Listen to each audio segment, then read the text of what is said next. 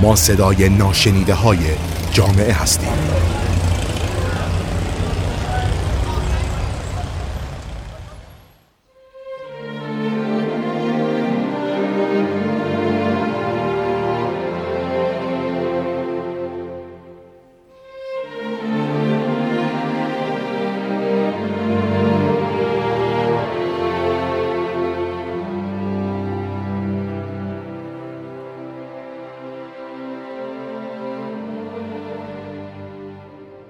سلام من مریم مهران هستم و با اپیزودی دیگه از رادیو اطلس مهمون شما هستیم.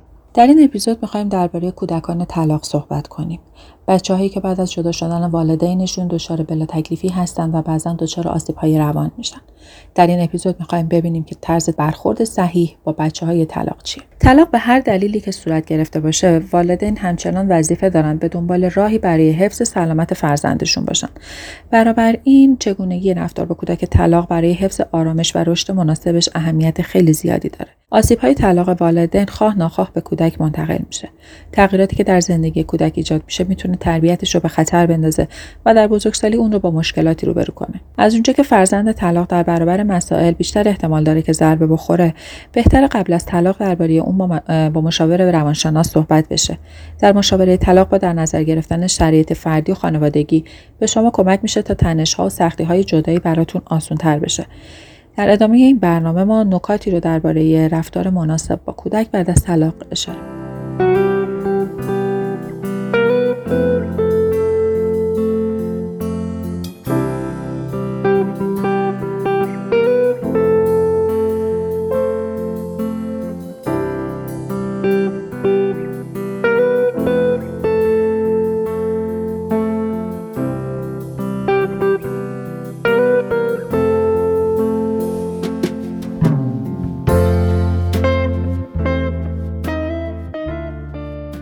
یکی از سوالاتی که برای بچه طلاق ایجاد میشه اینه که خونه من کجاست و من الان کجا باید زندگی کنم. بسیاری از فرزندان طلاق بعد از جدای والدین با این سوال روبرو میشن چون بعد از اون دیگه امکانه اینه که روزا و شبها در کنار هر کدوم از والدها باشن براشون وجود نداره. و داشتن مسکن ثابت برای بچه چنین کودکانی یا جوانانی مهمترین نیاز هست. خونه ای که به اون احساس تعلق کنن. بنابراین داشتن هویت مکانی اصل مهمی که نباید به سادگی از کنارش گذشت. پدر و مادر باید به درستی سر این موضوع به توافق برسن که فرزندشون تو خونه کدوم یکی از اونا زندگی می‌کنه یا کدوم یکی از بستگان مثل پدر بزرگ و مادر بزرگ به صورت دائمی کودک رو نگهداری می‌کنن. البته یه نکته دیگه هم که هست اینه که والد دیگر باید سعی کنه برای روزهای آخر هفته ای که حالا اون نوجوان یا کودک کنارش هست اتاق یا میز یا فضایی رو اختصاص بده که کودک به اون محل جدید هم احساس تعلق داشته باشه. اما ماجرا به همینجا تموم نمیشه. نکات بیشتری وجود داره که خانواده ها باید در مواجهه با فرزند طلاق در مورد اون آگاهی داشته باشن. مثلا صحبت کردن والدین درباره همدیگه نکته خیلی مهمیه که تاثیر مستقیمی روی روحیه کودکان می‌ذاره. بعد از جدایی والدین فرزند مجبور با یا پدر یا مادر زندگی کنه. اما نکته مهمی که اینجا نباید فراموش کنیم اینه که اون بچه با هر دو طرف داستان داره زندگی می‌کنه. اینکه آخر هفته ها اگر مادر فرزند رو می‌بینه ازش می‌پرسه که اونجا غذا می‌خوری؟ چرا لباست مرتب نیست؟ دستت چی شده؟ بابات باهات بد رفتاری نمی‌کنه. یا حتی مثلا تو خانواده های دیگه امه خاله عمودایی شروع می‌کنن درباره اون یکی والدی که بچه باهاش زندگی می‌کنه و کمتر میبیننش یا بالعکس آخر هفته ها رو باهاش میگذرونه صحبت کردن. و بد گاهن بدگویی کردن.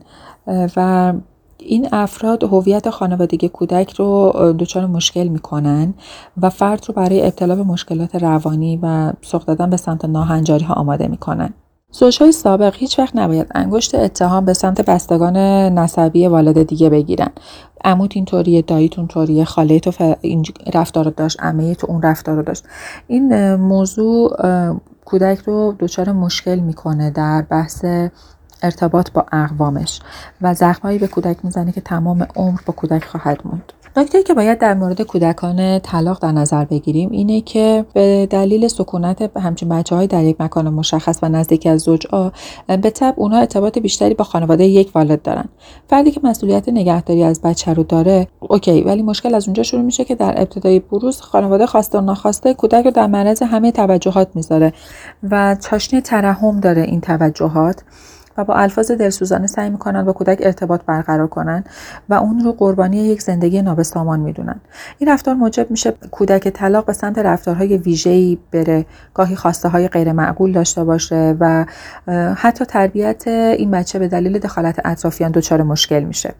مشاورهای خانواده تاکید می‌کنن که به علت اینکه فرهنگ و سنت ایران طلاق رو کار بسیار ناخوشایندی می‌دونه و هیچگاه توی این نکته ها بهش توجه نشده این خانواده ها معمولا بعد از جدایی نیاز دارن تحت آموزش هایی قرار بگیرن تا رفتار صحیح با افرادی که در خانواده به دلیل طلاق دچار آسیب شدن رو یاد بگیرن.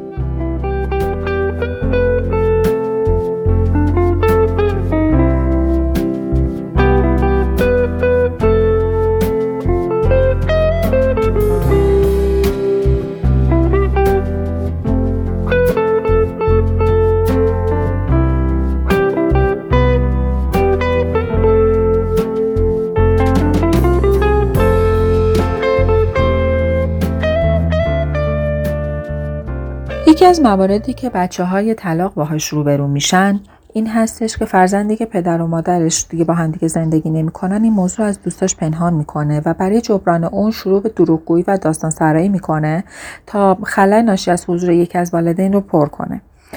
از نظر روانشناس ها زمانی که اطرافیان کودک از جمله مادر بزرگ پدر بزرگ و سایر اعضای خانواده ماجرای جدای این زوج رو از هم پنها، از دیگران پنهان می‌کنن و در مقابل همه احوال پرسی ها میگن که خب فلانی به سفر رفته درگیر کارش خبری ازش نداریم و سعی می‌کنن این جدا شدن رو مخفی کنن.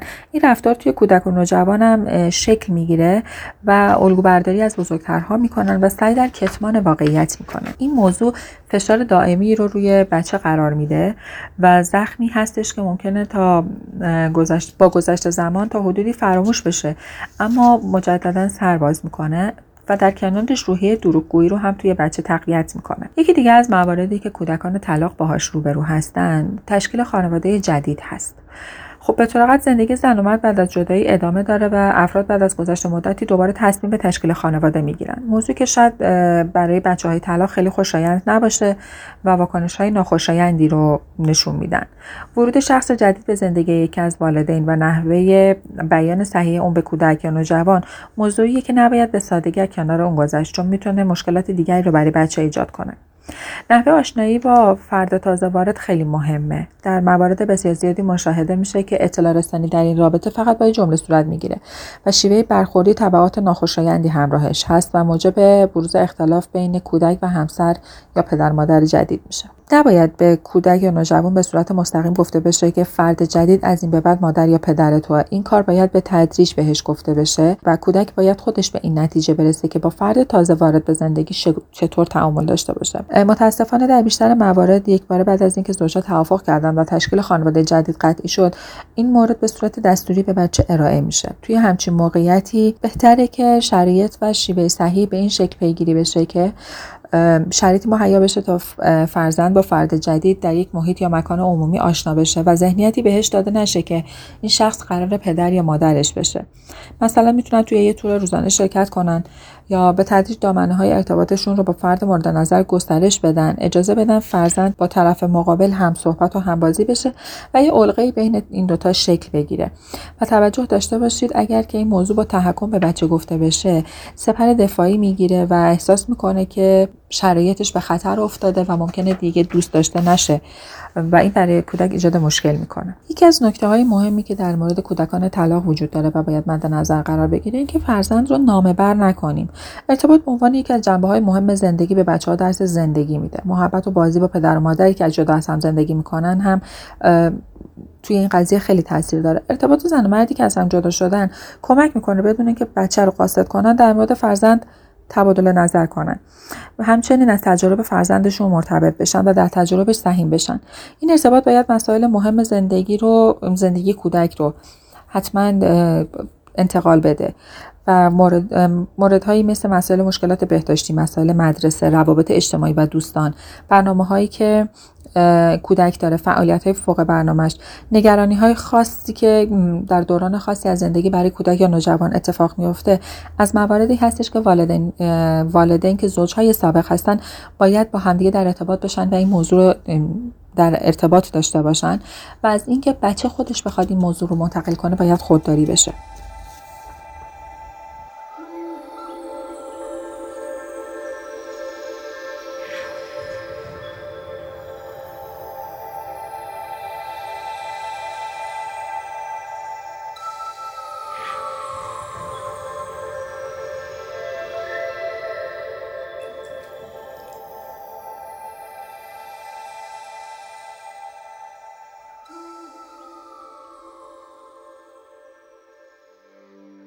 صحبت آخر این که هرچند متاسفانه طلاق با اختلافات فراوانی میون زوجها هستش و بیشتر والدین بعد از جدایی نمی‌تونن روابط مناسبی به عنوان پدر و مادر با پدر و مادر فرزندشون با همدیگه داشته باشن. اما نباید از یاد ببرن که هر جور بیتوجهی به این مورد می‌تونه فرزندانشون رو در آینده با مشکلات زیادی روبرو کنه و شاید در اون زمان دیگه کمک به بچه دیر باشه. و در حال حاضر نهاد مشخصی تو جامعه برای حمایت از فرزند طلاق وجود نداره تا به صورت دقیق دقدقه های بچه ها رو بررسی کنه یا راهکارهای مورد نیاز رو تدوین و اجرایی کنه. این در حالیه که کودکان عضوی از جامعه اند و قرار فردای جامعه خودشون خانواده تشکیل بدن. بر اساس این موارد سعی داشته باشید از نظر مشاوران و کسانی که خبره این قضیه هستن استفاده کنید تا کودکان در این میان آسیب کمتری ببینند